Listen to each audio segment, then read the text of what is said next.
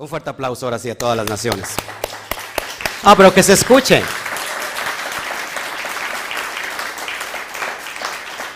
¿Está feliz o no está feliz? Bueno, esa es la idea de que nosotros eh, seamos quizás el motor, eh, un enlace para que puedan ustedes eh, poder alcanzar el propósito para su vida. Si creo que no hay una revelación, no va a existir el propósito. O no se lleva a cabo el propósito. ¿Qué es una revelación? ¿Qué es una revelación? Eh, algo que viene a tu espíritu y te activa y puedes encontrar el propósito de, tu vida, de tu alma en esta dimensión. Todos estamos aquí no por el simple hecho de estar. ¿Sabes, ¿Sabes que para estar aquí es que fuiste especialmente escogido? Así que deja de preguntarte muchas veces, ¿para qué hago aquí? ¿Por qué esta vida? Mejor me quito la vida, mejor ya, qué aburrido. ¿Sabes? Hubo una preelección y después una elección para que estuvieras hoy en esta dimensión, en la materia. Más de tres millones de espermas compitieron contigo. Y si tú estás aquí, no fue por una casualidad, sino que fue porque usaste el mayor esfuerzo.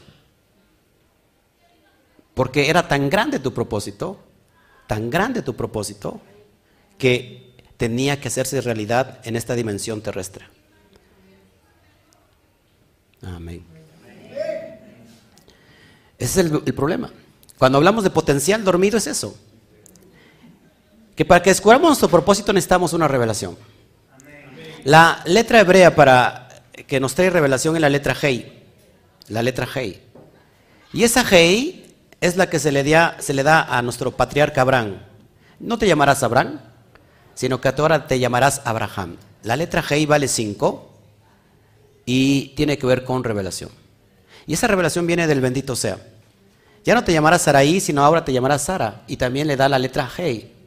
Tiene que ver con revelación. La revelación es el, combustible que viene a activar el motor que está dormido, llamado mi, mi propósito, llamado ese potencial. La palabra propósito viene de una palabra griega que, que, tiene que, que ver con prótesis. Mucha gente andamos sin prótesis porque no activamos el propósito. Así que el propósito es la prótesis para alcanzar el éxito en la vida. Lo queremos buscar aquí, lo queremos buscar allá, lo queremos buscar en el estudio, está muy bien en lo intelectual, pero jamás el propósito se revela en lo intelectual. De hecho, el, intelecto es un proceso y un paso. En realidad el propósito está en la supralógica, no en la lógica. En la lógica eh, no cabe otra cosa más que lo lógico. Y entonces queremos meter al Eterno en, una caja. ¿Cuánto puede medir esta caja? Y, queremos meter todo el universo aquí. Y en realidad no cabe aquí. Entonces el Eterno es más que eso. El, Eterno no habita en la lógica, habita en la supralógica. Y la supralógica tiene que ver con la parte más interna en, uno mismo. Es ahí donde nos alojamos todos los sueños y propósitos. Entonces el hombre está constantemente en, busca, en búsqueda de salir adelante, de tener un propósito, de, ver para eh, quién es, a dónde va, eh, qué es lo que tiene que hacer. Y desgraciadamente lo quiere buscar en la religión. Y luego llega la religión y la religión le pone un cerco, un dogma, y entonces empieza eh, o termina el hombre levantando ladrillos. Ladrillos que se convierten en fortalezas mentales. Y entonces cuando el hombre tiene fortalezas mentales, ya no puede entrar nada ahí. Tiene que romper, tiene que transformarse. Tiene que ser como la oruga. La oruga o se transforma o muere, porque puede quedar dentro de ese, de ese cuerpo feo. Entonces, la, la oruga para volverse en esa hermosa mariposa, en ese bello ejemplar, tiene que romper, salir de ese cuerpo tan feo. Ese se le llama metamorfosis. Y a muchos no nos gusta la metamorfosis, porque la metamorfosis trae dolor. Cuando el cuerpo empieza a sentir dolor, cuando el, cuerpo se empieza a enfermar, esa es una señal que, que tu alma quiere transformarse. Y como el hombre no le gusta el dolor, lo que hace es, eh, ¿cómo se puede decir? Cerrarse en lugar de abrirse. Porque ciertamente le tenemos miedo a lo desconocido. Y como no lo conocemos, entonces no emigramos a esa, esa dirección donde el Padre nos quiere llevar. Y entonces nos retraemos. Y terminamos siendo esas odiosas orugas.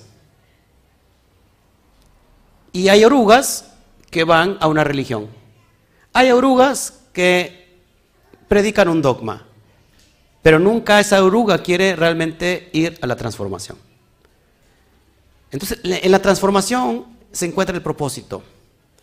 En la transformación de la, de la mariposa o de la oruga está el propósito de convertirse en ese bello ejemplar.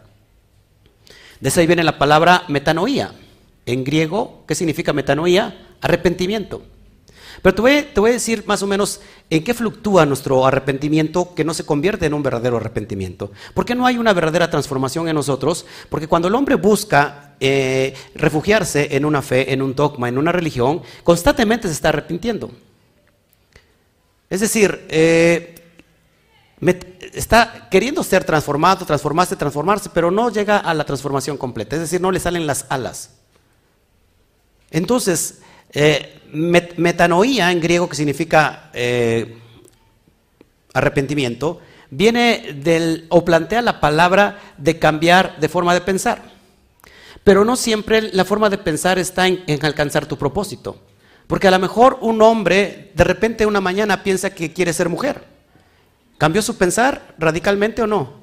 Claro, pero sin embargo no lo lleva a alcanzar su propósito, porque nunca, aunque él sienta ser mujer y que y que por, y por todos lados siente que es mujer, nunca de ser mujer porque lo haya pensado. Entonces no ha alcanzado su propósito. O de repente que un hombre en la mañana se, se, levanta y dice, pues hoy, me siento caballo. Y se convierte en caballo, cambió su forma de... Pero no, lo no llegó a alcanzar su propósito. No sé si estás conmigo. Entonces aquí tenemos un grave problema y es donde queremos introducirte a que conozcas la raíz hebrea la raíz de donde se crean todas las cosas, el, macrocosmos, inclusive el microcosmos, y que fue por tan solo 22 letras hebreas.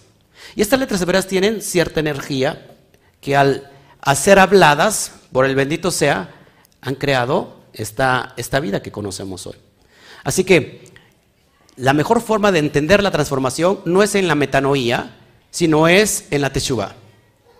Y entonces ya tenemos un grave, un grave cambio aquí, un gran, un gran cambio, porque Teshuvah significa arrepentimiento, pero en hebreo. Y sin embargo no significa lo mismo que en el griego. En, el griego significa cambiar tu forma de pensar, pero Teshuvah significa simplemente regresar. ¿Regresar a dónde? La, es la pregunta. A la esencia divina. Allá donde en esa dimensión planearon lo que tú tenías que hacer aquí en este en este mundo de la materia. Es decir, todos tus planes y propósitos vienen bendecidos desde fábrica. Alguien diga más amén, porque esto es realidad. No porque un día fuiste una casualidad o un accidente y bueno, se nos escapó y ¿qué hacemos con este? Pues hay que, hay que ver qué hace, hay que que sea relleno de, de masas. No, sino que hay un propósito definido. Pero para eso tu alma tiene que regresar. Acuérdate que nosotros somos dimensiones del bendito sea. Somos partículas.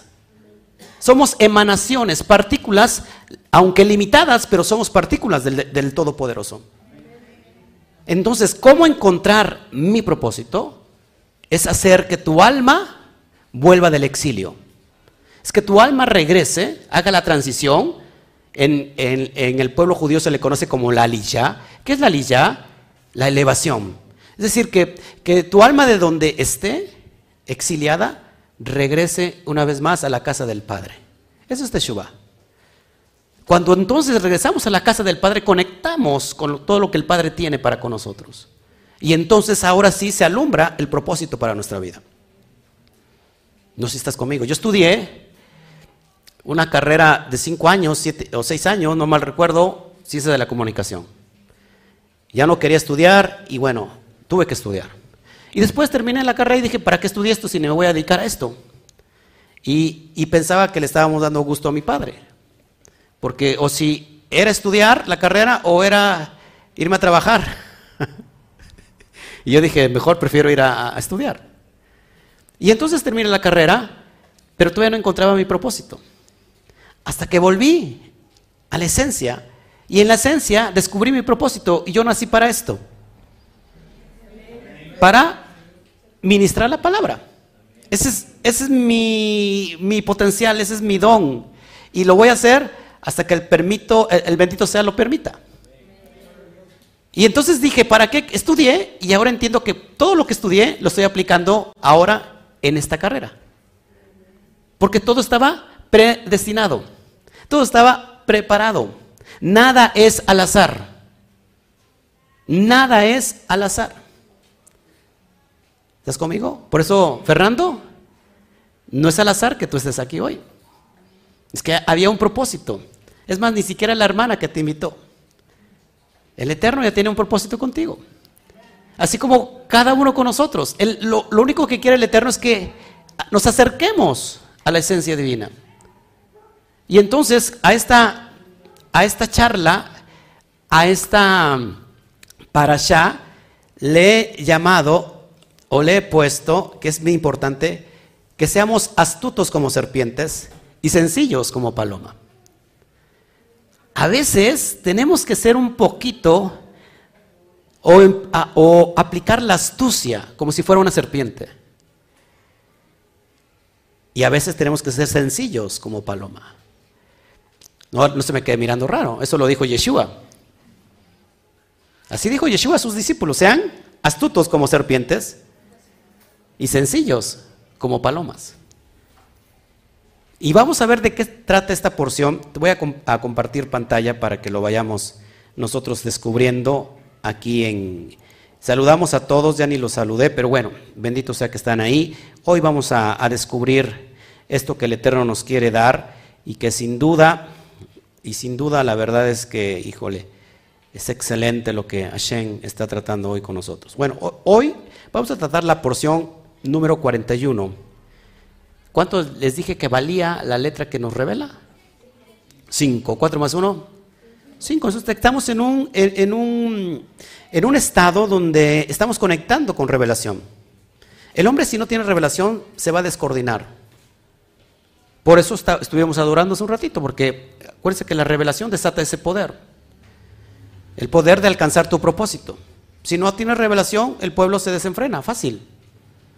No hay una revelación de lo que tienes que hacer y se va a desenfrenar. Entonces, hoy vamos a tratar la porción número 41 llamada Pinjas y vamos a ver de qué trata todo esto porque es, es especial, muy especial y yo, y yo quiero que, que tú lo mires así y vamos a la lectura.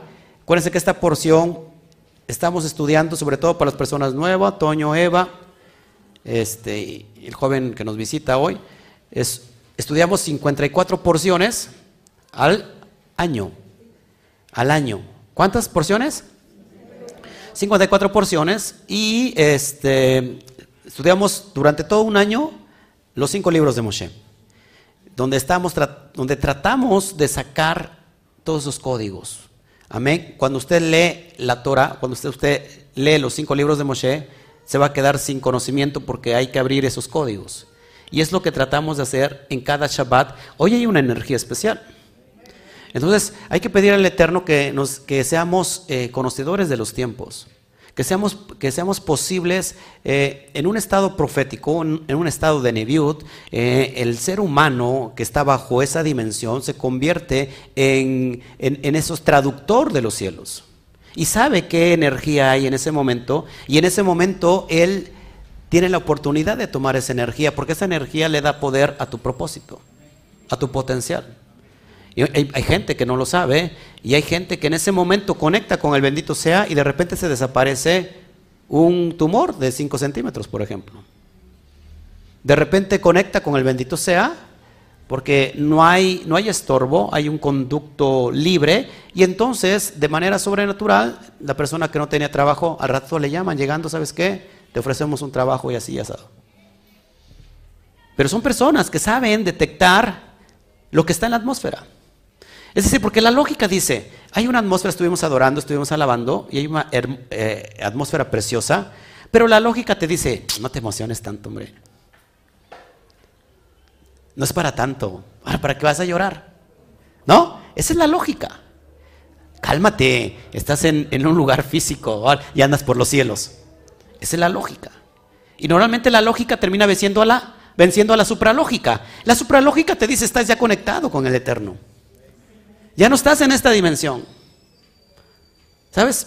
Yo a veces adorando, y sobre todo pasaba cuando no parábamos de hacerlo, a veces que yo me posicionaba, por ejemplo, en el zócalo de la Ciudad de México. Y ni siquiera estaba yo ahí en ese momento ahí. Y lo que veía yo era cabezas y cabezas interminables. No sé cuánto quepan en, en el zócalo de la Ciudad de México. ¿Cómo cuánta gente cabe? ¿Como un millón? Bueno, eso es lo que yo veía. Estaba en un lugar físico en ese momento, pero en realidad en el mundo espiritual estaba yo en la Ciudad de México, en el Zócalo. Y estaba yo viendo las cabezas de mucha gente interminable. Ese es conectarse a esa dimensión. Y el Eterno entonces te conecta y te está diciendo, te está dando señales a través de visiones de cuál va a ser tu propósito. Es cuando dejamos la lógica a un lado y nos conectamos con la supralógica. Pero es que es difícil dejar la lógica a un lado. Porque como la lógica ha estado siempre con nosotros, nos determina y nos limita. Sin embargo, cuando somos capaces de decir, ¿sabes qué lógica? Ya me caíste bien gorda. Acuérdate que el soñador es aquel que se atreve a ser un visionario. Un soñador es aquel que sueña, pero un visionario es aquel que tiene ese sueño, pero alcanza ese sueño. Y entonces cuando el Eterno te, da imágenes de, lo que va a ser tu vida, te está conectando a ese propósito. Te está diciendo, no pares de soñar. No pares de verte en ese lugar. Ese es el sueño que yo tengo para ti. O ese es tu sueño. Fuiste diseñado y creado para eso. No existe otra cosa más que eso para ti porque para eso fuiste diseñado. Y entonces tienes una meta y nunca dejas de verla hasta que la alcanzas. Eso es estar en la supralógica. ¿Estás conmigo? Entonces, esta lectura es del libro de Números o capítulo 25, del verso 10 al capítulo 30, verso 1. Vamos a leer la, primera porción y te voy a ir descifrando todo esto. Se supone que ya lo leíste en casa. Pero vamos a, ver, a leer la primera porción en, en el verso 10. El 10 y el 11 dice, y habló el Eterno a Moshe diciendo, todo es clave, todos son códigos, todos son códigos. Y habló el Eterno a Moshe diciendo, Pinjas ven Eleazar ben Aharón, eh, Jacoen, Eshit et Hamati. Bueno, te lo leo en español. Pinjas, hijo de Eleazar o de Elazar, hijo del Cohen Aarón, ha hecho desviar mi ira sobre los hijos de Israel al llevar mi venganza entre ellos y así no consumía a los hijos de Israel con ira. Bueno, vamos a explicar el contexto. El contexto es que Israel una y otra vez fallando delante de Hashem. Acuérdate que Israel es un código. ¿Qué es Israel? ¿O quién es Israel? Si nosotros lo, literalizamos, decimos Israel es el pueblo escogido de Dios, es un, es un pueblo que está en, en Medio Oriente. En realidad Israel, ¿quién es? Es el alma. El alma es Israel. El alma constantemente, cuando está en el exilio de Egipto, constantemente está fallándole al Eterno. Constantemente está provocando la ira del Eterno. Pero hay un pinjas dentro de nosotros que lo vamos a estar descubriendo. Este que, que tú tienes en, en la Reina Valera, al español, dice, ¿cómo dicen en español? Es impresionante que nadie ha sacado su Biblia y ahí están los códigos de la Torah. Y que se está usted eh, confiando en mí, ¿qué tal si le estoy diciendo mentiras? ¿Pinias? ¿Sí o no? A ver cómo dice ahí en la Reina Valera.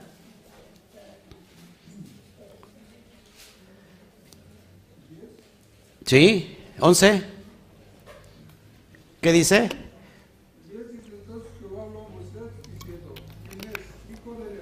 Finés, finés, ok, lo tienes en español en finés. En hebreo es pinjas. Y van a ver la importancia de por qué no se tiene que cambiar los nombres. Los nombres no se transliteran, porque cada nombre hay un propósito. Ahorita lo va, lo va a ver. que está viendo en pantalla, vamos a explicarle el contexto de esta, de esta porción. Después de estos 40 largos años que una vez que el pueblo de Israel sale de Egipto, tiene que atravesar el desierto. Entonces Israel llega a las, llanuras de Moab, que hace, ocho días vimos la, porción eh, pasada, eh, para alcanzar la tierra prometida. Pero los moabitas, ¿quiénes son los moabitas, amados hermanos? Los descendientes de Lot. Para que me entiendas, eh, ¿por qué los moabitas no pudieron entrar a pertenecer a la comunidad de Israel? ¿Se dan cuenta? ¿Se acuerdan? ¿O no? ¿No? ¿Por qué nadie me hace caso? ¿Qué hicieron las hijas de Lot? Incesto, cometieron incesto, es casi como que violaron a su papá. Y de ahí viene los moabitas. Y dice, dice la Torah que, o dice el Tanakh, que no iba a poder entrar ningún moabita a la tierra de Israel. El detalle está que hay una mujer moabita llamada Ruth que entra a la comunidad de Israel. Aquí hay un código y vamos ya después se los voy a empezar a decir. Entonces, estos se unieron con los midianitas o los madianitas para tratar de destruir al pueblo de Israel por medio de sus perversos planes. Luego de ese fallido intento, ¿se acuerdan qué hizo Bilán? En el código, ¿qué es Bilán? ¿Se acuerdan qué es Bilán? La lengua. Es Bilán. La lengua puede ser bruja, o puede ser brujo, o la lengua puede ser Moshe. Es decir, que eh, en la lengua tenemos el poder de la vida y de la muerte. ¿Se acuerdan que lo que vimos hace ocho días? Y tu lengua puede ser un brujo, literal, o puede ser un Moshe, literal. Es la forma en que tú eh, te expreses, porque tú creas atmósferas. En realidad creamos atmósferas. Sabes que, que no voy a hablar mucho de esto, pero sabes que la enfermedad es, es una creación de atmósferas. No es algo real, sino que se crea en algo real porque se, se ha manifestado y la psicología ha, hecho eso. Bueno, entonces Bilán, ¿se acuerdan que, él quiso maldecirlos? Y, bueno, y iba tras con la asna y, la asna este, se le apareció ahí un ángel hasta que le habló el asna al profeta. Y muchas veces eh, alguien termina hablándonos a nosotros, que nos pensamos que somos elevados y a veces estamos muy distraídos del plan, del propósito del Eterno. Bueno, entonces, ¿qué pasó? ¿Qué hizo? ¿Qué hicieron estos? Fíjense, los perversos implementaron tocar una parte vulnerable del pueblo. ¿Cuál era la parte vulnerable del pueblo? Estratégicamente dice que le trajeron mujeres hermosas y se las presentaron a los hombres de Israel. O sea, ¿cuál, es el, el talón de Aquiles del hombre? Las mujeres. Mujeres ¿Qué haríamos nosotros sin ustedes las mujeres? Dice, las, este, haríamos cualquier cosa, o ¿cómo es? Lo que no existe lo inventamos por ustedes, mujeres.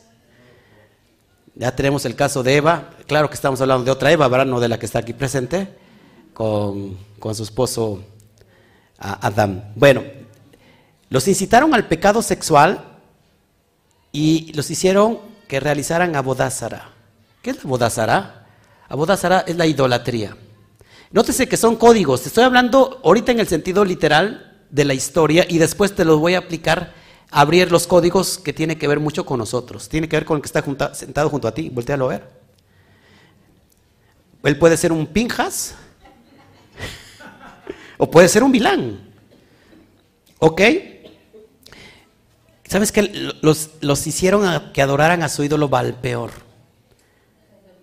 ¿Sabes que no hay otra cosa que provoque el aire del Eterno que la idolatría? Y la idolatría tiene que ver inclusive contigo mismo. No hace falta que adores una imagen. Hay personas que se ven al espejo y se adoran a sí mismas. Son sus mayores adoradores. El ego. ¿Sabes que el, el mayor ídolo es el ego? Y ahorita lo vamos a ver. Pero ¿qué pasó? La Cosby, Cosby que era la princesa midianita, era la que lideraba el conjunto de todas las prostitutas de Moab, trayendo con ellas a su ídolo pagano. Entonces muchos de estos israelitas cayeron en la trampa del enemigo, casual, ¿no? Y sucumbieron a los deleites del placer de la carne. Simri era el príncipe de la tribu de Shimoni, que junto con muchos de su pueblo pecaron sin ningún temor delante del Eterno. O sea que les valió completamente gorro.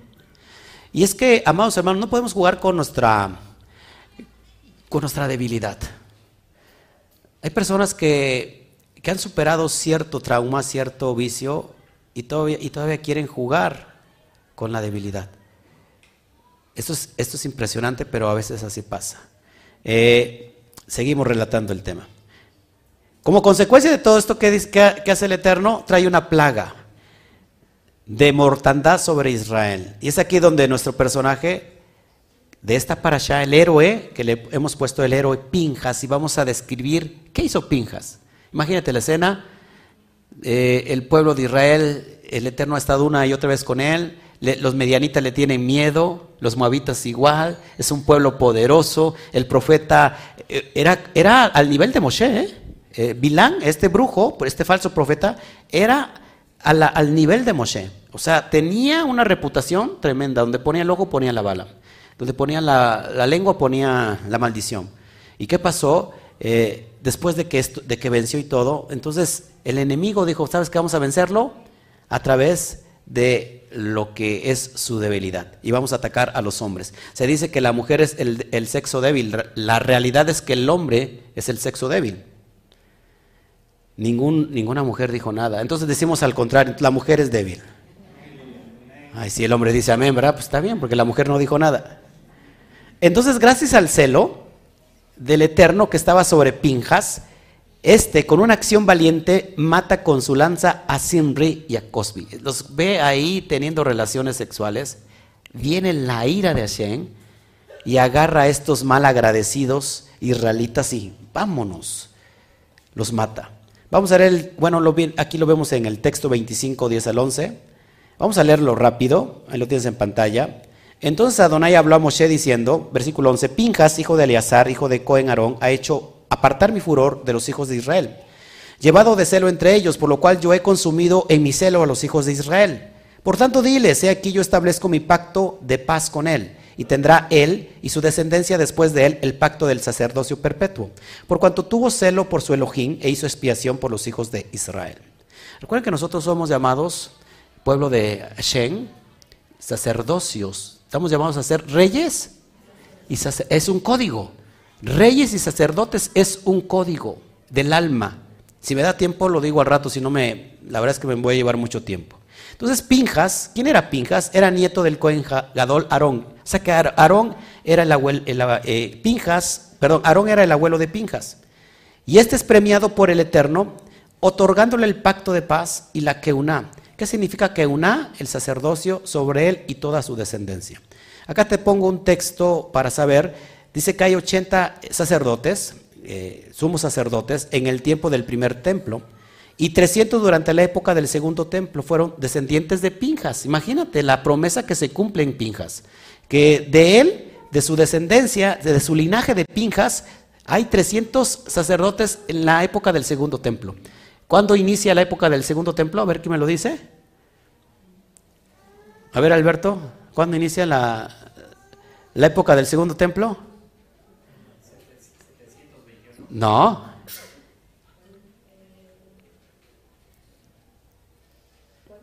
¿Cuándo empieza la época del segundo templo? ¿Cuándo empiezan a reconstruir el segundo templo? No, pues si no son adivinanzas. 586, con el regreso del, pueblo de Israel que sale del exilio de Babilonia, hasta el año 70 de la era común, el tiempo que se destruye. Bueno, 300 sacerdotes, o Cohen Hagadol, o Juanín Hagadolín, descienden de Pinjas. Entonces, aparte Pinjas tuvo una larga vida. Todo lo que te estoy diciendo es código. Por favor, escúchalo, por favor, que de ahí de eso se trata tu potencial. ¿Se acuerdan del potencial dormido? Porque entonces te gana la carne. Te gana, la lógica y la carne y te dice, duerme. ¿Tú para qué quieres saber de Pinjas? Si tú ni siquiera estuviste en ese tiempo, además, ¿para qué te vas a meter en chismes del pasado? Escuchen bien, porque todo tiene que ver con, con códigos. Entonces, Pinjas tuvo una larga vida. Pinjas fue premiado por, por hacer lo recto delante de Hashem. Tuvo el furor de Hashem, mató el pecado a los pecadores. De ahí viene un gran linaje y tuvo una larga vida. Ojo aquí, incluso viviendo más que el propio Yehoshua Ben Nun. ¿Quién fue Yehoshua Ben Nun? El sucesor de Moshe. Es impresionante esto que te estoy diciendo. Y entonces aquí hago una pregunta, ¿cómo un hombre puede ser galardonado por dar muerte a otros seres humanos? ¿Qué? ¿El, asesinato no está en, contra? ¿No es, es, contrario a lo que dice Éxodo 20, que no asesinarás? Entonces, la pregunta, ¿o el Eterno eh, se ha olvidado de su ley? ¿O fueron muchos escritores que se hicieron bolas? ¿O hay algo escondido? Por supuesto, yo me inclino hacia el último, hay algo escondido, es un código. Nadie puede ser galardonado por matar a alguien, aunque estén en pecado. No sé si me explico. O sea, tú quisieras matar a tu suegra llegando a casa, porque la pobre está, está en pecado, no quiere nada con el Eterno, pero nadie te va a galardonar por eso. No sé si me explico. Entonces vamos a descubrir esto, esto que está escondido. La, la, respuesta se vuelve muy clara cuando nosotros quitamos esos velos que están ocultos y vamos elevando nuestro entendimiento espiritual. Amén. Ahora fíjate, vamos a mirar, por eso dije que pusieran mucha atención. Yo lo que estoy tratando de enseñarle a usted que no lea la Biblia, el texto de la Torah, de una forma completamente lineal y llana, sino que tenga usted esa hambre de saber qué está escondido detrás de eso. Entonces, fíjate, aquí está, aquí está el resultado. Pinjas usó una lanza para traspasar. ¿Y aquí mató? A Simri y a Cosby. Fíjate, el término hebreo para lanza en hebreo es romaj. Y esta palabra tiene un valor en su gematría. Para los nuevos que están aquí, acuérdate que cada, estas 22 letras tienen un valor numérico y cuando tratamos de sacar su valor se llama gematría y eso nos lleva a conectar eh, cosas muy profundas. Entonces, Romaj vale 248. Esto es muy interesante, como los pongo aquí en, lo escrito, porque 248 tiene una relación muy directa con el pacto, con la palabra pacto que vamos a ver a continuación. Entonces, 248 tiene que ver con pacto, con pacto. Adonai hizo un pacto eterno con un, con un hombre, ¿se acuerdan? Pues con Abraham, lo estás viendo en pantalla. ¿Y qué crees? Curiosamente, digo curiosamente porque aquí no hay nada, de coincidencia, Abraham, ¿qué crees? Suma un valor de 248. ¿Te das cuenta? Lanza, Roma vale 248, Abraham vale 248 con, el, con que el Eterno inicia un pacto y lo más impresionante que la palabra Brit que es pacto, en hebreo Brit, aparece 248 veces en todo el Tanaj, lo que, llama, lo que se le llama como el Antiguo Testamento. ¿Será coincidencia? ¿Será que alguien se puso a pensar hace eh, años atrás, vamos a ver cómo vamos a pantallar a todos los que nos lean? Y que todo el mundo se sorprenda y diga, wow, qué, qué elevado era Moshe. O aquí hay, está el dedo de Dios. ¿Qué creen? Es impresionante. Entonces, 248 vale el nombre de Abraham y la palabra pacto en hebreo Brit aparece 248 veces. Impresionante. Ojo aquí. Según la cosmovisión hebrea, el ser humano tiene 248 órganos físicos. ¿Sabía usted eso? ¿Sabe que cada de nosotros está el reino de Dios en nosotros, como hace un rato lo hablamos? ¿Sabes que tu ADN tiene el número 26? 26.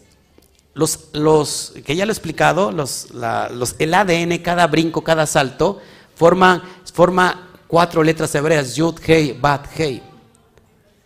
10, 5, 6, 5. Está dentro de tu ADN. Lo más impresionante que 26 es el número para el valor del nombre del Todopoderoso. Yud, Hei, Bat, Hei. Es el nombre del tetagramatón. El nombre inefable tiene valor 26. Pero tenemos 248 órganos físicos y 365 arterias. ¿Qué es lo que está enseñando esto? que este concepto unifica al individuo con el Eterno a través del pacto que intrínsecamente se hallan en sus mismos mandamientos. ¿Cuántos mandamientos totales tenemos en todo el Tanakh? 613. Ojo, de los cuales 248 son preceptos positivos, es decir, has de hacer esto, harás. Y 365 restantes son restrictivos, no harás. Es decir, que el Eterno nos está cubriendo durante todo un año de no hacer para que no traigas consecuencias. Por ejemplo, guardar a Shabbat es hacer. Un, precepto positivo de harás, por ejemplo, guardarás el Shabbat. Estamos haciendo hoy, hoy estamos guardando Shabbat. Un precepto de no harás, en el mismo Shabbat dice, no harás ningún trabajo. ¿Qué estamos haciendo? Nos estamos deleitando con el bendito sea. ¿Te das cuenta? Entonces estamos dentro de nuestro cuerpo llegando el pacto del Todopoderoso porque en, nuestro ADN tenemos el sello del tetragramatón, del nombre inefable. De hecho, Yud Hei Bat ya se los he enseñado, arma el, cuerpo de un hombre. A ver, ponlo, me, pueden poner aquí más, más, más para aquí el, Sí, sí, pásalo para acá tantito. Sobre todo para los nuevos. Hasta ahí, ahí, ahí está bien. Para que vean ustedes cómo esto es impresionante, porque si no, no vamos este, a comprender absolutamente nada cada vez que respiramos, estamos diciendo el nombre del bendito sea. Esto es impresionante. Mucha gente no lo sabe aquí, pero es por eso que tenemos que volver a la esencia. El nombre tetragramatón se forma de cuatro palabras. Yud, Hei, Bat, Hei. Y esto vale 26. Si yo tomo esta, esta, estos nombres, formo la figura de un hombre. Yud, Hei, Bat, Hei. ¿Está un hombre ahí? Porque usted y yo fuimos hechos a imagen y semejanza del bendito sea. Por eso que te digo que tienes que volver a la esencia. Cuando estás lejos de la esencia, estás lejos de tu de lo que se te dio como imagen y semejanza. Entonces todo nuestro cuerpo todo nuestro cuerpo tiene que ver con el bendito sea, tiene que ver con pacto, tiene que ver con los 613 misbot, tiene que ver con todo, porque fuimos hechos en esa materia. Cuando crea los, las aves de los cielos, le habla a los cielos. Cuando crea las plantas, le habla la tierra. Pero cuando crea al hombre, no, no le habla a ningún elemento. Se habla a sí mismo. Hagamos al hombre a nuestra imagen y semejanza. Y curiosamente, ¿qué crees? 26, conectado con algo sobrenatural. ¿Dónde dice hagamos al hombre a nuestra imagen y semejanza? Génesis 1, 26. ¿Casualidad? Es impresionante. Ahí estamos tú y yo. Tan siquiera alguien me diga amén. Bola de dormidos, de ver ustedes. Por eso están como están. Seguimos. Ahora, por si fuera poco de lo que te acabo de enseñar, el número 248 coincide con el número total de las palabras que se hallan dentro de la declaración más grande de fe que todo Bene Israel cree y cumple. ¿Qué decimos todos los días? Israel, Adonai Eloheinu, Adonai Echad. 248 palabras. Es por, ello, es por eso que el Shema Israel está vinculado con el cuerpo humano. Cada vez, por eso es importante declarar el Shema Israel. Oye Israel, Adonai nuestro Elohim, Adonai uno es. Ahorita pongo si quieren la, oración ahí para que la copien. Y todos los días, al menos yo tres veces al día digo Shema Israel, Adonai Elohim, Adonai Echad. Impresionante. ¿Cuántos sabían esto? Es impresionante esto. Ojo aquí, sigo con más. La palabra Brit suma 612. Si a esta cantidad le sumamos la letra que corresponde al eterno, que es el Aleph, ¿cuánto vale el Aleph? Su valor es 1, nos da el maravilloso resultado de 613. En otras palabras, no existe pacto sin el eterno. Lo contrario sería solamente una apariencia religiosa. Ahora, si, si a pacto que suma 612 le sumo el Aleph, el Aleph, ¿cuánto vale el Aleph? La letra hebrea para Aleph es así. Es, él representa, esta Aleph representa al Todopoderoso. A Dios, ¿cómo le quieras llamar? Al infinito, al abacados. el Einsof, lo que tú quieras. Esta palabra que vale uno, ojo aquí lo que te voy a enseñar porque esto es grandioso. Esta palabra que representa al uno, al Todopoderoso, también tiene que ver con nosotros. Esta letra Al está formada de tres letras a la vez. Una Bab inclinada, una Yud y otra Yud. 10, 10 más la letra que vale vale 6 es igual a 26. 26, haciendo referencia una vez más a nosotros. Condenados de verse. Ya me voy. Impresionante. Por otro lado, el nombre de Sinri, todos son códigos, puede traducirse como mi canto.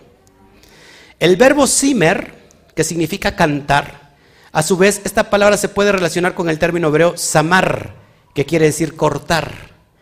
Entonces aquí hay algo escondido con Sinri, que tiene que ver con canto, tiene que ver con cortar por el verbo samar, te lo voy a enseñar. Si invertimos las letras de esta palabra samar, obtenemos el término masar. Y masar significa pudrirse, corromperse. Muy, muy importante esto. A veces, cuando nuestra alabanza no está alineada con la voluntad del Eterno, tarde o temprano, Hashem va a terminar cortando todo lo podrido. Es como un cáncer. El cuerpo, cuando tiene un cáncer, tiene que quitarse, cortar esa parte para que no termine corrompiéndose todo lo demás. Ahora bien, Sinri suma 257. Y usted dice, ¿yo por qué tengo que estar estudiando matemáticas si de eso estoy de lo que vengo huyendo?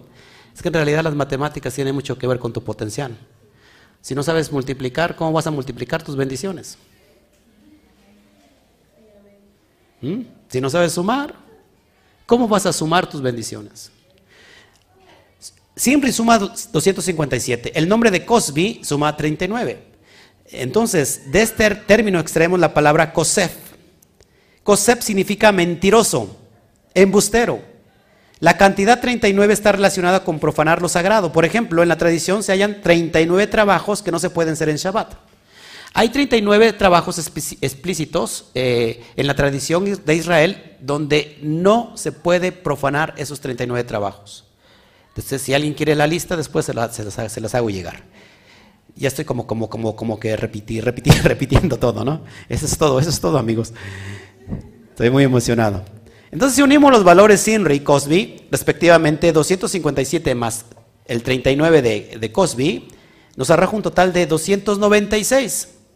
Increíblemente este resultado está relacionado con una palabra hebrea del mismo valor, acor. ¿Qué significa acor? Turbio o siniestro.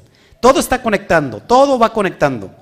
Entonces, amados, ya casi voy a terminar. Lo que en realidad mató Pinjas fue lo turbio y lo siniestro que nos aparta de Hashem. Pinjas tuvo el valor de, eh, de destruir aquello que desvía a Israel de la bendición del Eterno. En pocas palabras, si nosotros aplicamos esta enseñanza a nosotros mismos, tenemos que ser el pinjas que todos llevamos dentro, matar y destruir lo turbio y lo siniestro. ¿Qué es lo turbio y lo siniestro dentro de nosotros? ¿Eh? El Yeser Cada quien, cada uno de nosotros tenemos una parte oscura y una parte blanca. Tenemos tinieblas y tenemos luz.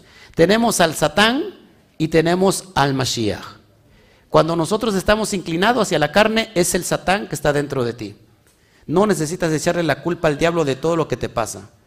Es más, ni siquiera se necesita eh, echarle la culpa a, los, a los revoltosos que dividieron la comunidad.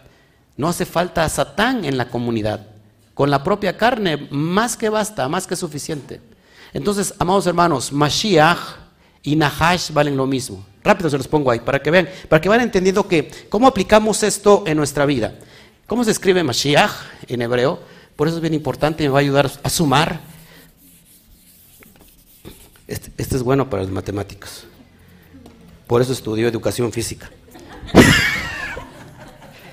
o también se ve, ¿no? Se tiene que contar los goles y todo eso. ¿Cómo se escribe Mashiach?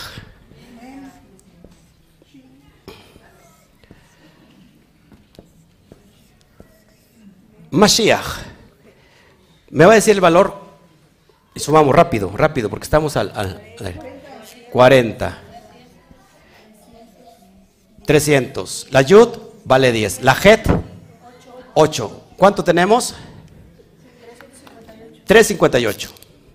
358. Esto es Mashiach. ¿Se está riendo o se está llorando? ¿Qué significa Mashiach? Ungido. Ahora, el problema está aquí, que esto es lo claro, y vamos al oscuro. Por ejemplo, Nahash. Vamos a escribir Nahash. Nun, Het y Shin. Esto se traduce como Nahash. ¿Y qué es Nahash? Serpiente. ¿Serpiente representa a quién? Al Satán. Ahora, sumamos entonces. Sumamos nuevamente. ¿Cuánto vale la Nun? 50. ¿Cuánto vale la Het? 8. ¿Cuánto vale la 300? ¿Cuánto nos da? 358. 358. El mismo valor de, los, de la luz y las tinieblas, las tinieblas y la luz. Por eso mucha gente se espanta del Satán. En realidad el Satán está dentro de cada uno de nosotros. Cuando nosotros le damos fuerza y hacemos, eh, nos inclinamos hasta, hacia nuestra debilidad. ¿Sí? Ese es el Satán.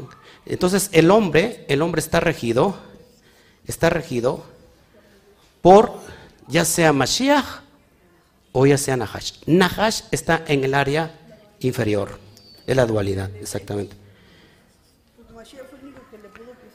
Claro. Esta es la parte del Nahash. Es decir, tu talón de Aquiles. Ahí eres susceptible a la mordida del serpiente porque hay una maldición sobre la serpiente, ¿verdad? Y sobre la mujer. Y le dice a la serpiente, de ahora en adelante te vas a arrastrar. Comerás del polvo de la tierra pero tú morderás el talón de la simiente de la mujer, pero la mujer te va a aplastar la cabeza. Entonces cuando el ser humano está viviendo bajo su debilidad y constantemente está cayendo, está viviendo en la parte más baja del nefesh. Esas tres almas, es una alma que está dividida, que es el nefesh, y acá rápido lo pongo, nefesh. Entonces, lo que es, lo que pasa con esta persona, que es muy susceptible a la mordida del serpiente. ¿Qué tiene que hacer esta persona? Porque está viviendo en Nahash.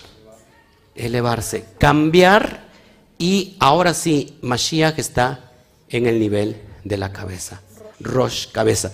Ahora, cuando a Jacob, que tiene que ver con esto, este secreto, Jacob tiene que ver con, con talón. A Jacob se le cambia el nombre por Israel. Israel tiene que ver con la cabeza.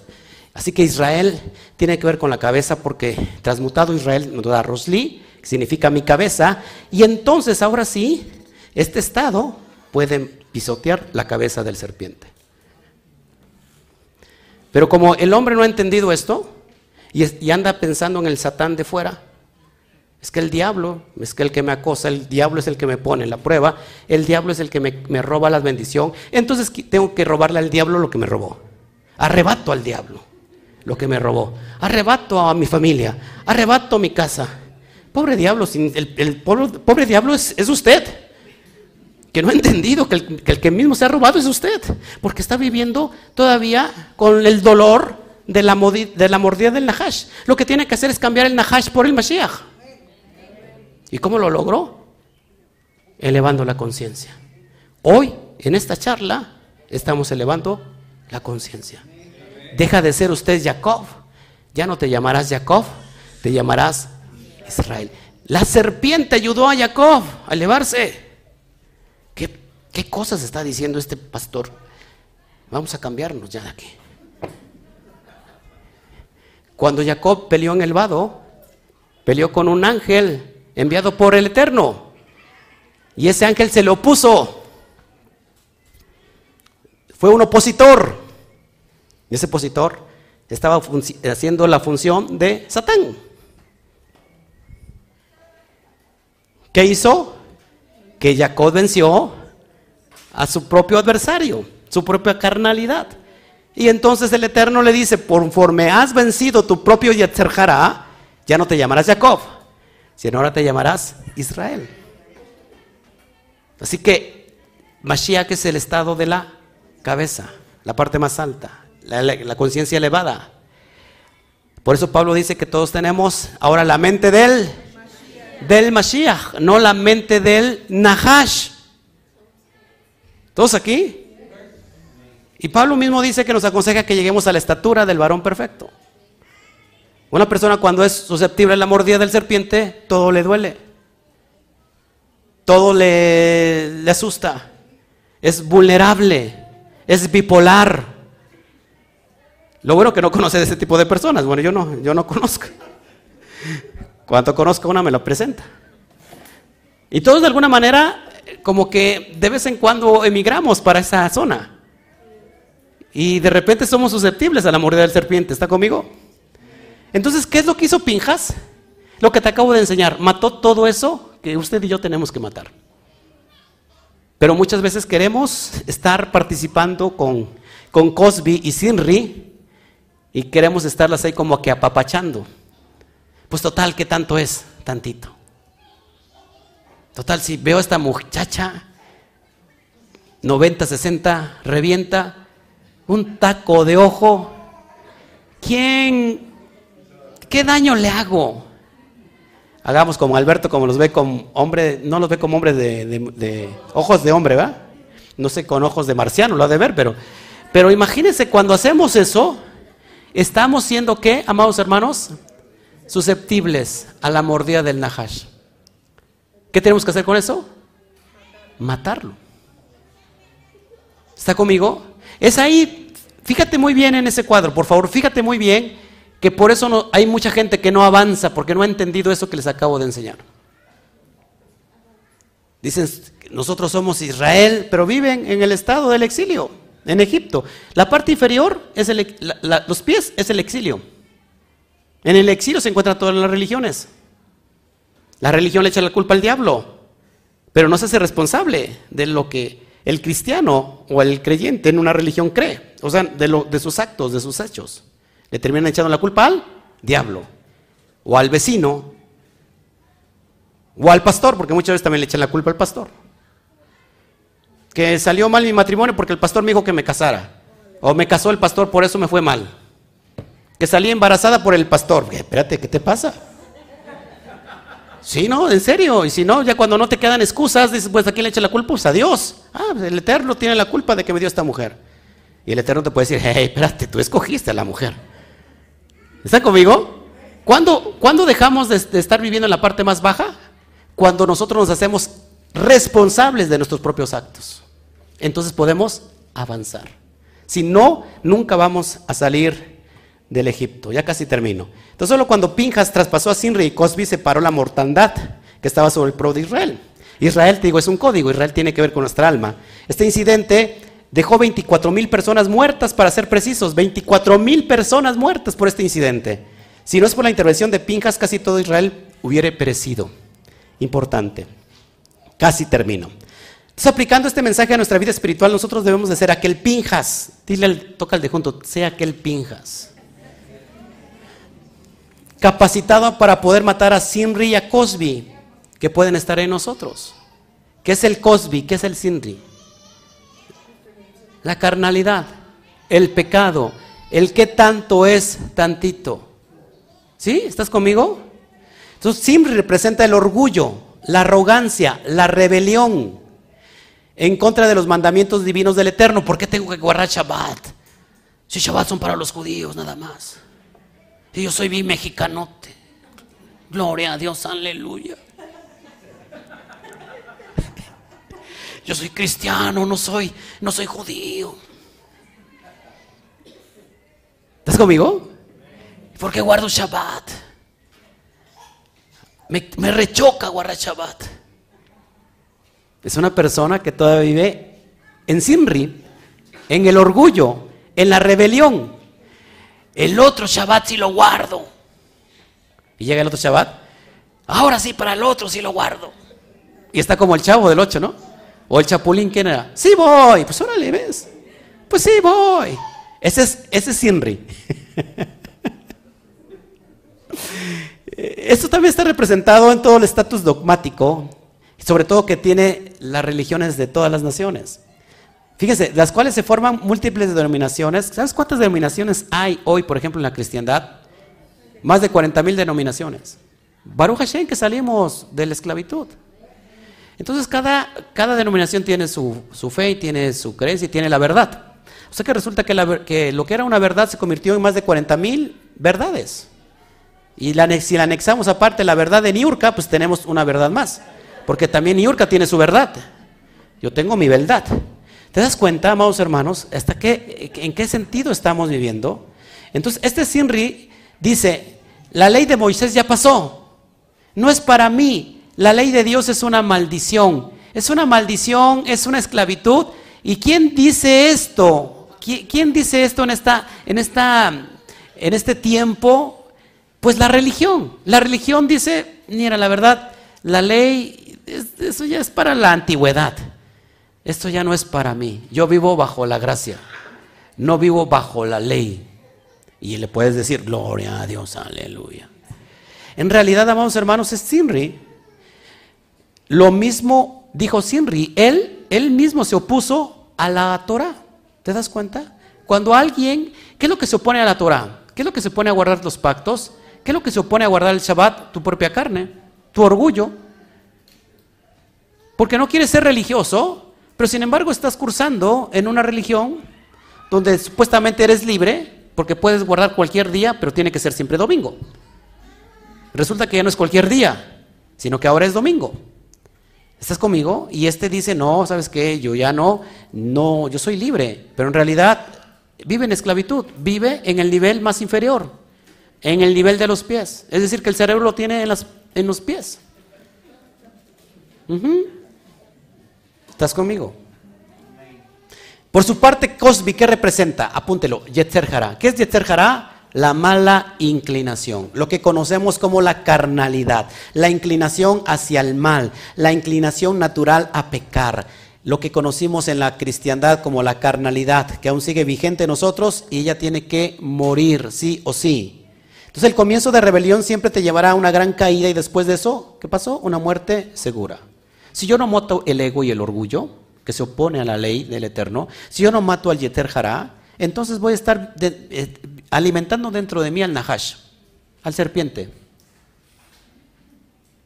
Y el estado mesiánico, Mashiach, va a quedar dormido. Así funcionan las cosas en el mundo espiritual. Pensamos en lo externo sin nunca pensar en lo interno. Es decir, Mashiach es un estado, eh, eh, es un estado superior y él vino a rescatarme. ¿Por qué, sigo ¿Por qué sigues entonces en desgracia? ¿Por qué sigues en esclavitud? Porque no has entendido que Mashiach es el reflejo de tu interior. Y cuando tú entiendes eso, te toca a ti componer lo que tú descompusiste. No va a venir a componer a alguien más lo que tú descompusiste. A ti te toca componerlo. Porque si no, nunca nos vamos a ser responsables. Y eh, solamente así podemos avanzar. Entonces, la, acción que hicieron siempre y Cosby cortó la bendición que viene de la diestra de Hashem. Recuerda que la diestra, levante la mano, ¿sí? Bien levantada. Voltea así la mirada para allá. Ahora voltea para acá. Bueno, usted se dio ahí un hornazo. Pero esta, esta mano tiene que ver con la bondad del bendito sea. Esto es bondad, Geset. Esto es la izquierda y tiene que ver con rigor y juicio. Así que por eso es bien importante eh, la letra hebrea Yud, que te acabo de, poner ahí, con que inicia el nombre del bendito sea, del tetragramatón, inicia con la letra Yud. Entonces, amados, cuando uno se cumbe al pecado, toda fuente de bendición es cortada de nosotros. ¿Estás conmigo? Y ya, ahora sí, con esto termino. ¿Por qué tenemos que ser astutos como serpientes y sencillos como palomas? Es lo que dijo Mashiach. Nos dejamos dominar por el Nahash, pero no tomamos la astucia de ser como Nahash. Y somos así como humildes, sencillos como palomas para lo que no tenemos que ser sencillos y palomas, como palomas. Pinjas, fíjense, se forma de dos términos hebreos, pei Acuérdate que la letra Pei tiene que ver con boca, que significa boca, y Nahash, que significa serpiente. Entonces, Pinjas, fíjate lo que podría, cómo se podría relacionar. Su nombre podría significar boca de serpiente. Boca de serpiente. Esta porción está conectada con la anterior que vimos, con Balak. ¿Te acuerdan con Bilán? El poder de la vida y la muerte la tenemos en la lengua. Así que fíjate, esto es bien importante. Eh, ya vimos que a través de la lengua creamos atmósferas, porque de ella emanan palabras. Entonces, por lo tanto, Pinjas también representa eh, usar nuestra boca de forma astuta, es decir, astuta para bien, para crear, para edificar y no de una manera irresponsable como normalmente se acostumbra. Tenemos que ser astutos en el hablar. Porque eso nos hace falta. No sé por qué volteo para allá, pero es, que me estorbo aquí. pero hace falta ser astutos para el hablar, porque somos, la verdad, bien mensos para hablar a ver cómo me va. O curioso, nos sale algo malo que nos dice, ya me llevó la que me trajo. Y la pregunta es, ¿quién te trajo? Porque no estás refiriendo, haciendo referencia a tu mamá, estás haciendo referencia a, la muerte. Ya me llevó la que me trajo. ¿Has escuchado esa expresión? Y a veces es tan fácil decirlo y hay que saber hablar. No se dice, vamos poco a poco. Decir poco a poco es ir disminuyendo cada día más y más. Y se dice, vamos paso a paso. Aprenda usted a hablar. No debe decir poco a poco porque usted mismo está llenando su vasija de recibir cada vez menos. ¿No habíamos pensado en eso? Seamos astutos para hablar. ¿Eh? Amén. Y mira lo que dice Mateo 10, 16. De aquí lo extraje. Yeshua manda a sus discípulos. Los envío, dice el texto, como ovejas en medio de lobos. Por tanto, sean astutos como serpientes y sencillos como palomas. Astutos como serpientes y sencillos como palomas. Así que tú piensas en una serpiente y en qué piensas inmediatamente? En una boca, en una lengua bífida. Es decir, que el serpiente era astuto para hablar. Porque se le presentó a Eva, a Java, y la convenció. Pero fue astuto para hablar, para hablar algo malo. Tenemos que ser astutos para hablar algo bueno. ¿Sabes que una guerra no se inicia con las armas? ¿De dónde inicia una, guerra? Con la boca. ¿Y sabes cómo puede venir la paz? A través también de la boca, de la palabra. Eso es impresionante.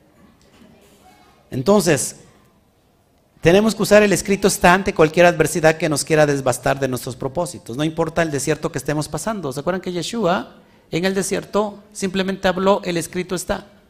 Muchas veces le tienes que hablar a tu Satán a tu serpiente con el escrito está. Porque tu Satán te va a decir, no vayas a Shabbat. Escrito está. Bereshit capítulo 2, 1 al 2, dice que el Eterno hizo los cielos, hizo toda su creación, el, seis días eh, acabó y el séptimo reposó de toda su obra. Así que estás utilizando el escrito está. Pero tu Satán muchas veces te quiere engañar a ti mismo. ¿Cómo tienes que vencer? ¿Cómo tienes que vencer a tu, satán, a tu adversario, a tu carnalidad?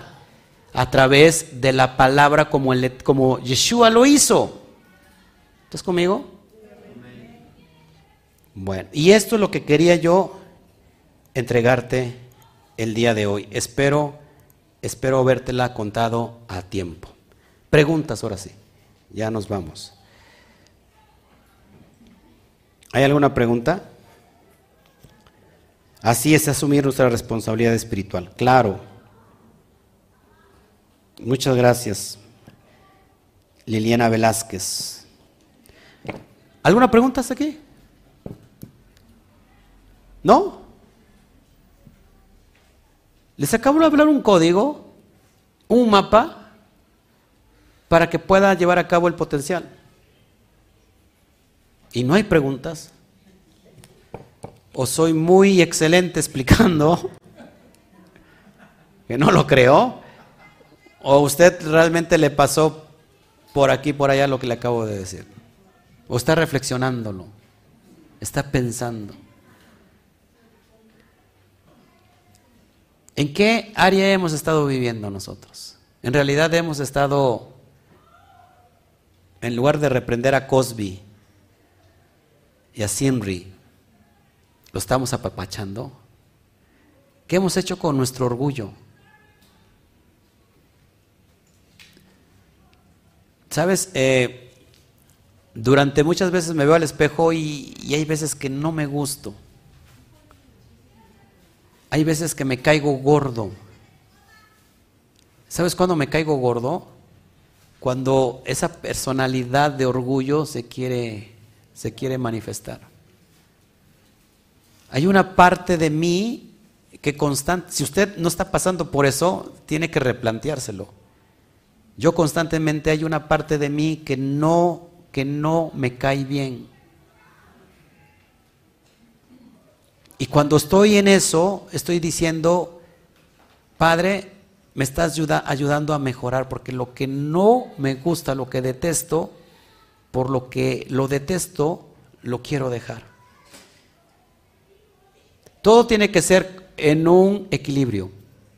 Si el orgullo tiene que equilibrarse.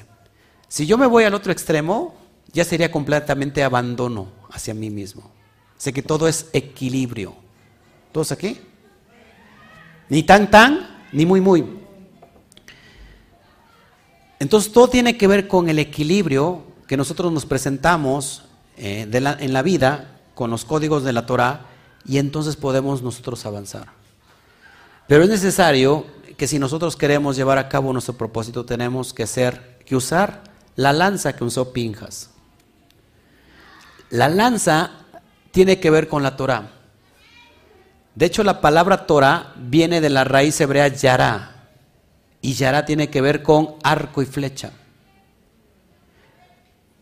Cuando alguien estudia Torah, es como cuando alguien está yendo a instruirse en el arco y la flecha. ¿Para qué un hombre va a instruirse en el arco y la flecha? El propósito es para que dé al blanco. Pero cuando la persona no se instruye en el arte del arco y la flecha, esta persona va a errar el blanco cada rato y errar el blanco en el griego es jamartía. Y jamartía significa pecar. ¿Te das cuenta que cuando no vemos la Torah con lentes religiosos y lo vemos solamente para dar al blanco a mi propósito? Porque mi propósito no es el mismo propósito que mi hermana Yesenia o que mi hermana Miriam mi propósito no es el mismo propósito que Nacho. Mi propósito no es el mismo que Alberto. ¿Sí? ¿Están conmigo?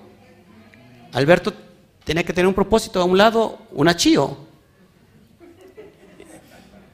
Es una piedra en el zapato, ¿no? Y, siempre es bueno tener una piedra en el zapato.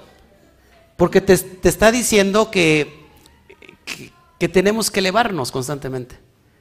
Así que, amados hermanos, ¿dónde descubrimos nuestro propósito? En la Torah. Porque en ella aprendemos a dar al blanco. Eso es lo que tiene que ver con Torah. Torah significa, tiene que ver con arco y flecha. Entonces cuando alguien dice, la Torah, ¿qué es eso? ¿Eso no es un libro del diablo?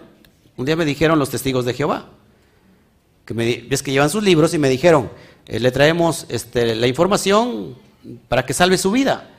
Yo le dije, pues yo tengo la mejor información que puedo tener en mis manos. Y, dice, ¿qué tiene usted? ¿Qué libro tiene? Tengo, tengo la Torah. Y dijeron, eso es libro del diablo. Y yo le dije, ¿cómo? Si es el mismo que usted trae en la mano. Y dice, no, no, no. Eh, ¿Que eso no es de los islámicos? Ese es el Corán. Lo que yo tengo es la Torah. ¿Te das cuenta? Pues sí, no saben. Entonces, cuando lo vemos como algo religioso, es cuando empezamos a implementar la religión y la religión va a dividir. Porque ahora yo tengo mi verdad, tú tienes tu verdad, y entonces no me leas la Biblia en tu texto de tu Biblia porque ya está modificada. ¿Me entiendes? Quitémonos todos esos rollos y vámonos a buscar realmente la Torah, porque allí tenemos el plan de vida y el propósito para nuestra vida. Con ella vas a poder dar al blanco para tu propósito. No para el propósito del pastor, no para el propósito de tu, de tu, de tu vecino, de tu amigo. Vas a dar el propósito para ti, porque para eso fuiste diseñado. Pero necesitamos entonces la instrucción de los códigos de la Torah. Amén. Bueno, pues dale un fuerte aplauso al bendito sea.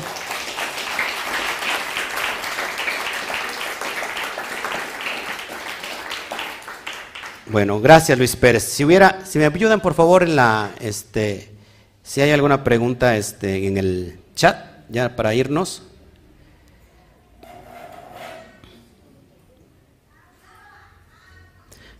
José Cruz Guzmán, sí explica bien, pero tiene un hablar prepotente. Bueno, eh, bueno, creo que es tu perspectiva, pero si te ofendí, te pido disculpas de todo corazón. ¿Qué más?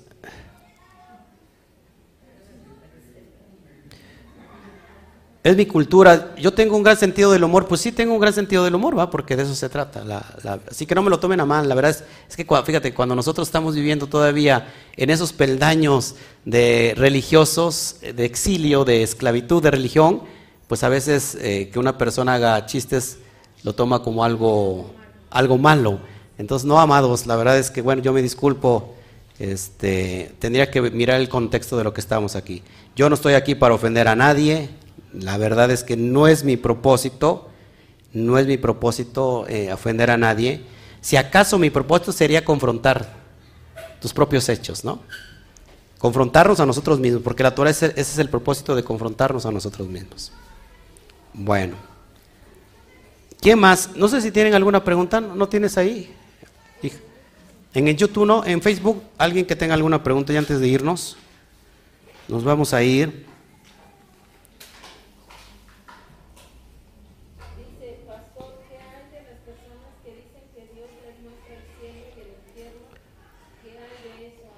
¿Qué hay de las personas que Dios les muestra el cielo y el infierno?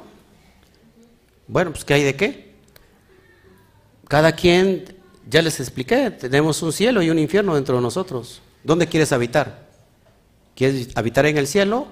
Vive en ese cuadro que te enseñé. Aprende a vivir ahí. ¿Quieres estar en el infierno? El infierno se está viviendo aquí mismo. Cuando tu, propósito está frustrado, estás viviendo en un, en un infierno. ¿Sí? Cuando tu propósito está frustrado, estás viviendo en un infierno.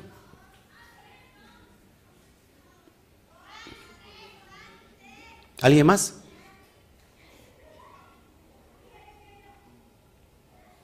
¿Lo toman personal? Pues sí. No, la verdad es que, amados hermanos, ¿para qué enojarnos? La, la vida. Además, yo como les dije un día, este, a veces las críticas destructivas son malas porque nos, estamos para acá ya y de repente, ah, nos equilibra. Así que bienvenido a las críticas, hombre. Les amo de todo mi corazón, de todos modos. No hay ningún problema. Yo decidí hace mucho tiempo dejar el exilio. En el exilio nos duelen muchas cosas. En Egipto nos duelen muchas cosas. En la tierra prometida no nos duele nada. ¿Qué nos va a doler? Estamos gozosos. ¿No? ¿Qué más?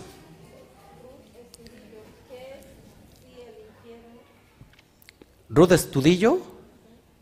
¿Qué? ¿Qué pregunta? ¿Qué es si el infierno?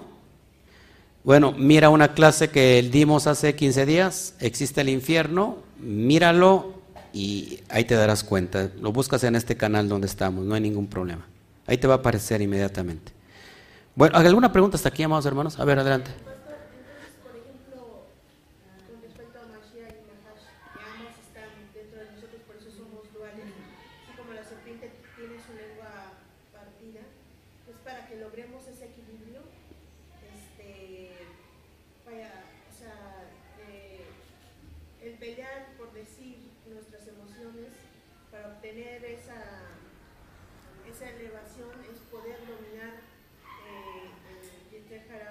Claro. Y lograr un equilibrio Claro. mental, ser mansos como palomas. Así es. Claro. Claro. Porque cuando nosotros no equilibramos nuestra alma, es como, le expliqué el, el- el- el ejemplo del caballo, ¿no? El caballo vaga libremente por la pradera y su jinete montado, o sea, perdido en ese caballo. Entonces cuando el, alma toma conciencia y tiene dominio sobre el cuerpo, es el jinete que ahora toma la rienda y le dice, hey caballito, vámonos por acá. Y él le da dirección. Cuando no tenemos propósito, estamos montados en el caballo, que es el alma, en el cuerpo, sin propósito, vagando. ¿El caballo dónde va a ir? No tiene nin- ningún propósito. El caballo lo que va a ir es a comer pasto, va a pastar, va a tomar agua y va a tomar descanso. Y muchas veces eso es lo que estamos haciendo realmente, cumpliendo solamente las necesidades básicas. Nunca se vaya usted a la cama. Si usted quiere realmente elevar la conciencia, apunte esto en su corazón que es muy importante. Nunca, nunca se vaya a la cama sin haber logrado elevar su conciencia, al menos un peldaño. Que si usted se va a la cama sin haber conocido algo nuevo, usted está montado en ese caballo a la deriva, no le está dando dirección. No se puede ir a la cama sin haber descubierto algo nuevo. No se puede ir a la cama sin haberse acercado más a esa, a esa meta que usted trazó para cumplir su propósito. Porque cuando usted se va a la cama, usted ha perdido el tiempo completamente. Ha dejado, ha dejado de elevarse, se ha desconectado con el bendito sea y lejos de ir para adelante va para atrás. Solamente un animalito llega la noche y como llegó el día, llega la noche. No hay más para ese animalito. El animalito sabe que a lo mejor mañana amanece y casi casi estamos con eso. Nunca se puede ir a la cama sin haber elevado la conciencia, sin haber descubierto un, algo nuevo que lo pueda ayudar a conectar su propósito al final. Si usted lo hace, si usted lo hace y lo está haciendo así, yo le felicito. Pero si no, en realidad le animo a que deje de hacer eso. La ociosidad es el peor enemigo del hombre. El hombre que no tiene nada que hacer es ocioso. Y no tiene nada que hacer porque no ha descubierto su propósito. No, significa que el hombre deje de trabajar, porque el hombre va a trabajar, la mujer también trabaja. eh, a veces las mujeres tienen doble, doble trabajo porque son amas de casa y también tienen su trabajo fuera. Pero el éxito no radica en eso. Porque hay personas que están chocadas de su trabajo. La persona que ha encontrado el éxito en la vida trabaja sin necesidad que le paguen. Está feliz porque está cumpliendo su propósito. Entonces el hombre ha pensado eh, que la vida se trata solamente de desgastarse trabajando. Eso no es cumplir el propósito. Ese es un método, un- una parte que te puede ayudar a conseguir el propósito. Pero si tú no has avanzado tantito en un día para acercar más, acercarte más a la meta de tu propósito, estás perdiendo el tiempo. Pablo decía, porque dejando todo atrás, me extiendo para ver si alcanzo, si logro alcanzar la meta a lo que fue alcanzado. Así que todos los días extiéndete, extiéndete. No te vayas a la cama sin nunca haber aprendido algo nuevo. Y ya que lo aprendiste, tienes que dejar un legado de lo que has aprendido. Eso es elevar la conciencia. Amén. Bueno, pues yo, a ver, ahora sí.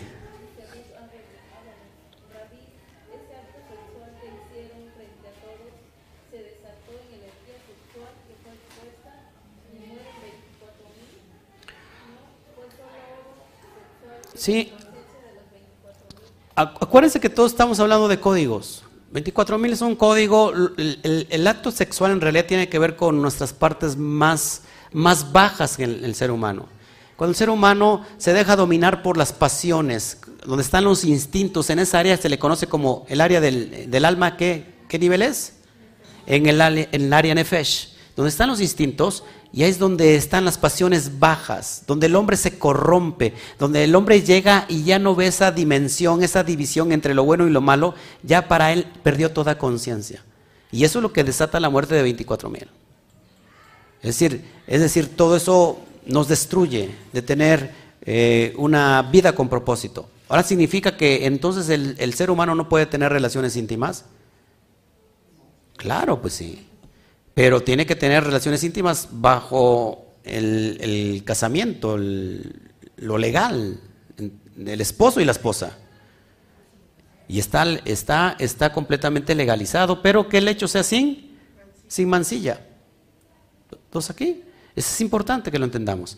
Pero cuando nosotros le damos placer a nuestras pasiones más bajas, amados hermanos, ahí estamos nosotros destru- autodestruyéndonos. Y estamos destruyendo toda nuestra simiente, porque recuerda que de, de Pinjas viene una, una, una simiente. ¿Cuántos, ¿Cuántos en el segundo templo? 300. 300 es un código. 300 tiene que ver con la letra Shin. La letra Shin sirve para dos cosas.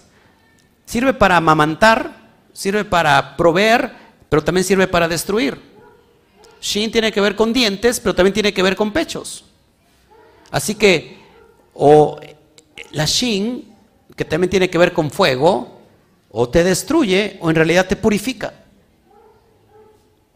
Así que nosotros sabemos cuáles son los límites y tenemos que parar las pasiones bajas, las bajas pasiones, donde están los instintos. Tenemos, ahora, ¿tenemos el poder para someterlo? Si estás montado en el caballo y dándole dirección, por supuesto que sí. Si no, el propio cuerpo te, te- a ti es el que te gobierna. Tiene dominio sobre tu vida. Aquí es todo lo contrario. Tener, el alma tiene que tener dominio ahora sobre el cuerpo. ¿Estás conmigo? Así que llévate esta reflexión. En, en toda tu casa estamos bajando esta bendición, estamos bajando esta energía, que esta energía te va a acompañar durante toda la semana, pero significa que esta energía o la pones por obra o bien te destruye la energía que te estás llevando. Porque esta semana es para darte el valor agregado, para darte el potencial de que tú puedas destruir a tu propia carnalidad. Y que puedas dar el paso que no habías podido dar. Esta semana tiene que ver con eso. Así que aprovecha la oportunidad. Sé astuto como serpiente y manso como paloma. Un fuerte aplauso. Bueno, pues nos vamos, que el Eterno eh, los bendiga. A ver, Flor, Flor Catún.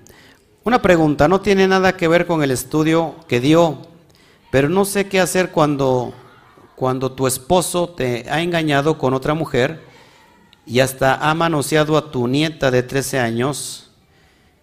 ¿Qué hace? ¿Lo deja o sigue con él? Mátelo, por favor. Usted va a ver ahí la carnalidad, mátelo. No, no, no es cierto. La pregunta, ¿qué, sigue, ¿qué hace usted con él? ¿Qué hace usted ahí con él? No, vamos, hermano. ¿Qué está haciendo? Está apapachando a Cosby y a Sinri. ¿Te das cuenta? ¿Qué es lo que tiene que hacer? Agarrar cuchillo. No, salirse de su vida. Porque está haciendo qué? Copartícipe. ¿No? Esto es, esto, esto es literal. ¿Ya no hay otra, hay otra pregunta?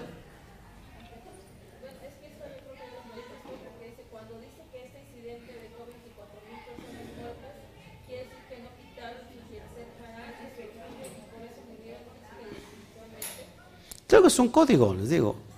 La mortandad era para todo Israel, ¿sí o no? ¿Cuándo se para? Cuando Pinjas hace lo correcto. Ahí es donde se para la mortandad. Adelante. Sí.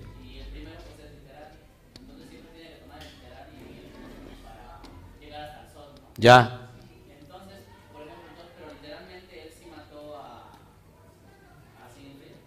Acuérdense, acuérdense. Si nosotros no interpretamos el texto de la Torah en el nivel que se tiene que interpretar, en este caso que es Sot. Toda la Torah, los cinco libros de Moshe son en códigos elevados, códigos de nivel Sot. Si, si interpretamos literalmente, lo literal es matar, ¿sí? Pero no siempre es, es literal, porque entonces estamos, estamos creyendo en un, en un todopoderoso que era malvado. Entonces, literal, bueno, o sea, no. O sea, ese que no se debe leer como un libro así como de historia, ¿no? Sí, son códigos.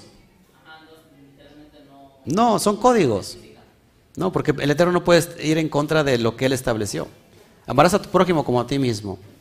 No matarás. ¿Eh? Ajá, la, es- la esencia es aplicarla en el sentido de la analogía y se toma el contexto literal de matar, la acción. En este caso de matar lo que es la carne, lo que es, por ejemplo, ot- otro caso. ¿Se acuerdan que Saúl se le dio la la orden de matar a Amalek, desde el más chico hasta el más grande. Niños, mujeres, ancianos, de todo. Eso es malvado, es ruin. ¿Cómo lo interpretamos? Bueno, Amalek tiene que ver con carnalidad. ¿Qué es lo que mató realmente, o qué es lo que mandó el Eterno matar a, a, a Esaú? A, a- sí, a Saúl, perdón, a Shaul. ¿Qué? La carnalidad. ¿Sí? Es cuando nosotros tenemos que diferenciar cerebro izquierdo y cerebro derecho.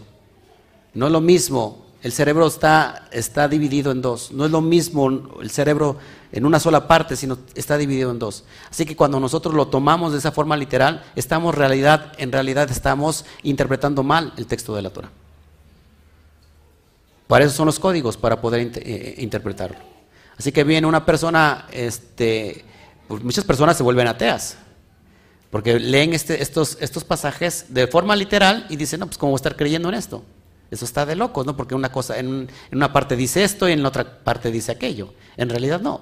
¿Quién, quién vino y dedujo que hay dos dioses, uno bueno y uno malo? Uno, un Dios bueno del, del Nuevo Testamento y Dios, Dios malo del Antiguo Testamento, Marción del Ponto. Marción del Ponto, un hereje, dijo que Dios, el Dios del Antiguo Testamento era el diablo. Precisamente ¿por qué? Por tomar el texto de manera literal. Y dice, tenemos un Dios bueno que es Jesús, el Dios del Nuevo Testamento. Fue perseguido por hereje, por la Iglesia Católica, y después la Iglesia Católica toma su doctrina. Es impresionante. Así que no todo el texto está para entenderse en el nivel, en el nivel literal. ¿Queda claro? Por eso les recomiendo que los cinco libros de Moshe es el- son los libros que más Sot contienen de todos los demás libros. Es el libro que tiene códigos bien profundos y que no se van a poder entender cuando nosotros lo leemos. Tenemos que estudiarlo como yo se lo presenté, para poder ir eh, analizando todo lo que está escondido ahí. ¿Todos aquí? Bueno, ¿ya no hay otra pregunta? Una de Ruth Ábalos dice que si Pinjas representa nuestra conciencia. Sí, Pinjas podría ser nuestra conciencia. La, conciencia tiene que estar activa. Acuérdate que, la, ley está conectada con la conciencia. La ley divina está conectada con la conciencia. Cuando la conciencia se cauteriza, entonces nosotros podemos pecar y pecar y pecar, transgredir y transgredir. ¿Por qué? Porque ya hay una conciencia que está cauterizada. ¿Se dan cuenta del, angelito de este lado y del diablito de este lado? Pues prácticamente es eso. ¿Que a quién escuchas más? ¿A tu Yetzer Hará o a tu alma? A la voz del, del, Roja Kodesh. ¿A quién escuchamos más? Estamos escuchando constantemente a la carne, haz esto, haz aquello, el deleite, el placer, o estás escuchando a tu conciencia. Que estás diciendo, ¿sabes qué? No tienes que hacer eso. Si lo hiciste, tienes que arrepentirte, tienes que pedir perdón. ¿Cuántos de repente se han resbalado? Inmediatamente, ¿qué hace la conciencia? ¿Sabes qué? Tienes que ir a pedir perdón. Tienes que restaurar aquello que hiciste. Así que al rato, por favor, todos los varones se me llegan y se me cuadran delante de sus suegras y le piden perdón. Nos vamos entonces. Bueno, les amamos, amados hermanos. Eh, que el Eterno me los bendiga.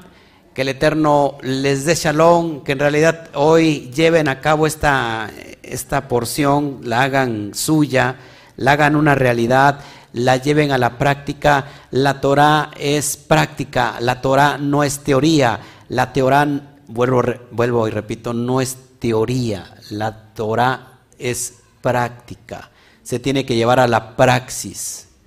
¿Sí? Cuando lo llevamos a la praxis estamos entonces avanzando. Que el Eterno me los bendiga. Nos vemos y dentro de ocho días aquí estaremos presentes. Recuerde que vamos a entrar en el estudio sistemático del libro de Juan. Es el libro más avanzado que hay en los cuatro evangelios y se va a sorprender. Eh, los dichos del Mashiach están en un sentido súper, súper, súper elevados. Y después nos vamos, eh, de, ahí, brincamos, si el Eterno me lo permite, me voy quizás al libro de revelaciones. Y, bueno, voy a empezar la segunda vuelta de las cartas de Pablo, las cartas de Rab Shaul, ya en el nivel avanzado, en el nivel SOT. Eso lo voy a dar por seminario. Así que de una vez, si usted quiere eh, participar en los estudios, en los seminarios que voy a dar de estas cartas eh, en el sistema ya avanzado, porque Pablo hace mucha alusión al nivel SOT, lo va usted eh, a tener y lo vamos a, a, estudiar. Así que el Eterno me lo bendiga. ¿Cómo le decimos después del término de un Shabbat? Shagua Top. Nos vemos. Abrazos, mis amados. Les amamos. Les amamos. Baruch Hashem.